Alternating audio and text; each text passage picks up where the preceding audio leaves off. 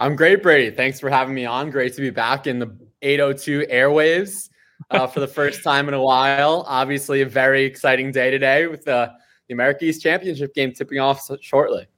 Rumor has it you're going to be in the building today. You're based in New York now with Barstool. Rumor has it I'll be seeing you in the flesh in a couple of hours.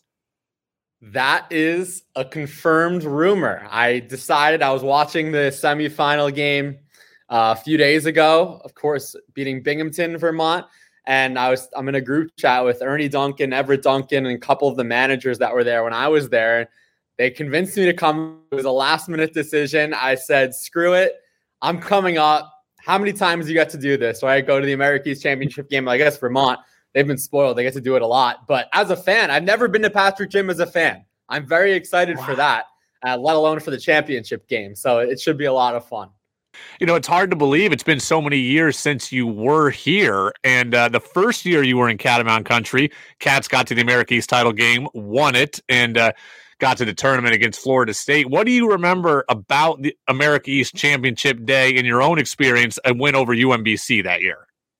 Yeah, the 11 a.m. tip off still hasn't changed. And I think I woke up before my alarm. I probably woke up at like 6:30 or 7 on championship Saturday because there's so much adrenaline. There's so many nerves too, right? You're you're with the team day in and day out for the entirety of the season. So you feel like a member of the team. I remember when the Catamounts lost when I was with them, like it hit me hard. I'm like, I'm not a player or a coach, but like I had trouble sleeping. It wasn't fun when they lost. It was fun when they won. Um, so I remember I was very nervous. I, I it was it was crazy experience. And then of course they beat UMBC. I'll never forget the score 66-49.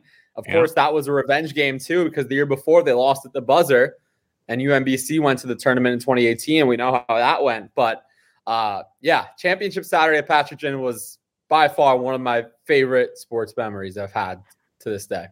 Yeah, that was crazy too, because in all the years I've been here, two years prior to that, the championship game against Albany was actually the best America East championship game, the most competitive America East championship game. That mm-hmm. game was in the balance with with 90 seconds to go. That but was the, the undefeated season, right?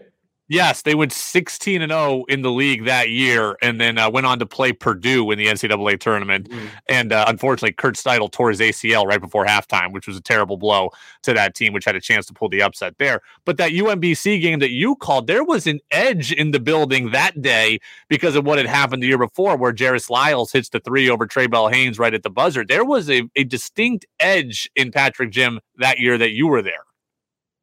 Vermont in 2019 was not losing that game. There was no shot they were losing that game after what had happened the year before. You could just sense it in the practices, you could sense it in the locker room. They were not letting UMBC come into Patrick Gym and cutting down the nets for two straight years. I think the best thing that happened to them that year was losing the previous year because it put a chip on their shoulders, unlike ev- anything I've ever seen before in a team. And what's nuts is in that title game, Robin Duncan got five minutes of playing time in that championship game. And here he is now, four or five years later, and he's going to be one of the big pieces in this game. But still, Robin Duncan is the only link, I believe, and Derek O'Grady maybe on the upside from your time here uh, to now. Uh, on that team, yes. Uh, Aaron Deloney, Nick, Nick Fiorillo, they were oh, true. freshmen my second year. But in that 2019 championship team, yes, he is the lone player remaining. Derek O'Grady. I was actually texting with uh, former associate head coach Kyle Cieplicki last night, and uh, we were talking about how it's Robin's last game at Patrick, and we were thinking, wow, this is the last game with the Duncan at Patrick. What nine years, ten years it's been? Yeah, what a like run for that family. and the game I called, the tournament game against FSU, all three were on the floor at the same time, which was so cool.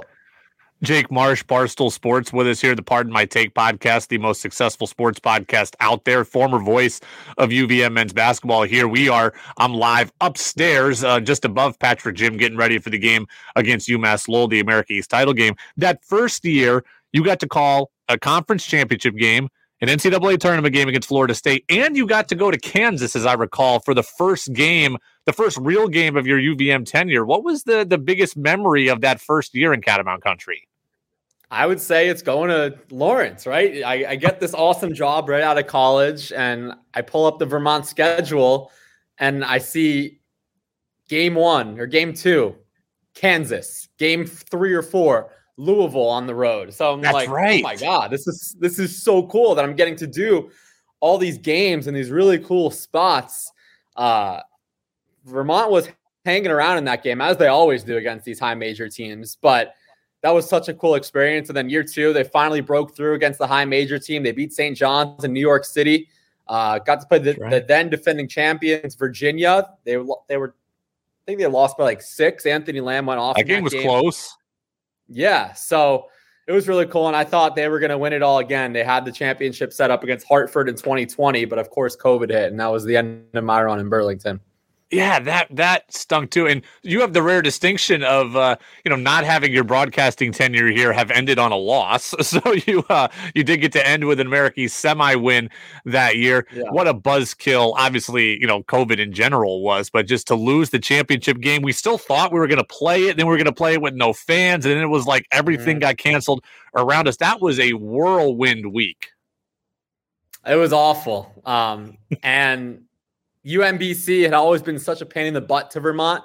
So Vermont was coming off an emotional semifinal win against UMBC in that semifinal game. I remember, I remember Everett Duncan had the game of his life too. He was as hot as ever. Lamb was obviously Lamb. Uh, Daniel Giddens, the senior, he was he was in the mix. Uh, it was a really good team. It's a shame they got never got to play Hartford in that title game, but that's how it went. It's funny. I remember I had a great interview with uh, Trae Bell-Haynes pre-recorded that I was going to play on the Friday before the championship game, and it never got to run because the game was postponed and it was therefore irrelevant. But it was one of my favorite interviews I ever did, and no one ever got to hear it. It's a shame. COVID hit. everyone, everyone got screwed, but it is what it is you know, we talk about UVM beating Binghamton in the semifinals. Were you here? The was it your year when Stef Smith went off and went for like almost thirty against Binghamton in? I think it was a semi too, where his mom had braided his hair. That was the big story. The game yep. before, where Stef Smith just went off. That was an awesome game.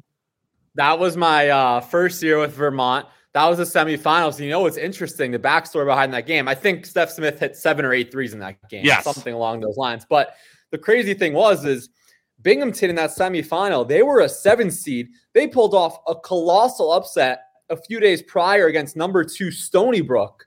That's and right. that just flipped the entire bracket upside down because Vermont got number eight Maine and then the America East reseed. So they went from number eight Maine to number seven Binghamton in the semis. So the bracket definitely fell in their favor. I mean, Vermont was clearly the most talented team in the league that year, too. But I remember Binghamton was coming off the biggest win of their season, and then Stef Smith just put up a career night. Well, very that was awesome, and uh, the program put on Instagram the other day highlights of that game, which brought back good memories. Let's talk a little bit about you. You're done broadcasting UVM games, but you are over at Barstool now, and uh, you're working with Pardon My Take, which again is just a, a, great podcast, highly successful. But you're also calling games there. Barstool has gotten more into the broadcasting rights realm. You called college football, got a bowl game this year. Barstool did some college hoop stuff earlier this year. So you're still making waves on the airwaves uh, outside of podcasting at Barstool. Very cool. Yeah, thank you. Yeah, we had the Barstool Sports Arizona Bowl in December. Ohio beat Wyoming in overtime. That was awesome to be a part of. We had the Barstool Sports Invitational at the Wells Fargo Center in Philadelphia. It was a doubleheader between UAB and Toledo, which I guess the time this is airing, we'll know if two of those teams are dancing. They're definitely, if they make the dance, they'll be popular picks. Uh, and Mississippi State and Akron were in it too. Been doing some games on the side here with some schools locally in New York City, Manhattan, Iona. Uh, so yeah, definitely still want to do the play-by-play stuff and trying to get as many reps in as possible. It's amazing how much better UVM now is now than when they played Iona, by the way. Like they got just rolled by Iona at Mohegan Sun earlier this year. UVM, I don't I mean you certainly do pay attention. I don't know if you're watching every game like we are, but they were rough at the beginning of the year. No size, couldn't hit shots from the outside, trying to reintegrate Dylan Penn into the offense after his injury. They have come so far in the the three months since we saw them play Iona, four months, I guess, since back in November. They they've come a long way for sure. Yeah, I remember watching in the early portion of the season that California road trip, and that was brutal. Uh, you get smoked by St. Mary's. The Fullerton game was a heartbreaker, double overtime, and then USC they almost beat them too. And then that just trickled back down to the East Coast with Iona lose by 21, Yale lose by 29, and then they had that tournament uh, in the Bahamas. They lost two games there, and you're like, what's going on? Two and seven, but then they get on a little bit of a winning streak. Uh, and then the Americans play, they reassert their dominance in that conference as they somehow, some way do every single year. Every year, people say, all right, this is the year Vermont falls off. And no matter what happens today in Patrick Gym, what a run in this league for this team and Coach Becker. I saw him lose in December against uh, Toledo at Patrick Gym. I got to think that's like maybe one of only two home losses I feel like I can remember ever seeing at Patrick Gym. I saw him lose to UNC Greensboro one year. You might have been on the call yeah, that year. I can't remember. But like that yeah. loss in Toledo are the only two home losses I can recall. Yeah, it doesn't happen often. And uh, I'm sure a lot of people are expecting Vermont to win this game today, but UMass Lowell is a very good team, much better squad than when they when I was involved in the America East. Pat Duquette's done a tremendous job turning around that program. Kind of yeah. a still newish team in D1, right? They joined, I think, in like 2016 or something like that. Yeah. Um, so the fact that they're 40 minutes away from cutting down the nets too is is awesome. Well, we'll see what happens. The game time here is, uh, you know, an hour and a half or so from now, or two hours at this point. Uh, Catamounts and UMass Lowell. Hey, you mentioned you're going to be sitting with the Duncan brothers. Get Ernie to answer my text so we can get him on here uh, in the next couple of minutes. All right. I will put in a word. You have my word that I will put in a word. Jake Marsh, former UVM broadcaster, now big deal over at Barstool Sports. Pardon my take podcast. You can check him out. You can follow him on Twitter at PMT Sports Biz, Biz with a Z. And uh, he's a good follow there, especially here around hoop season. Also, Jake, man, look forward to uh, seeing you in person here in a couple of hours. And uh, thanks for coming on. Thank you, Brady. Excited to be back in Burlington for this big game. See if the Cats can get it done once again.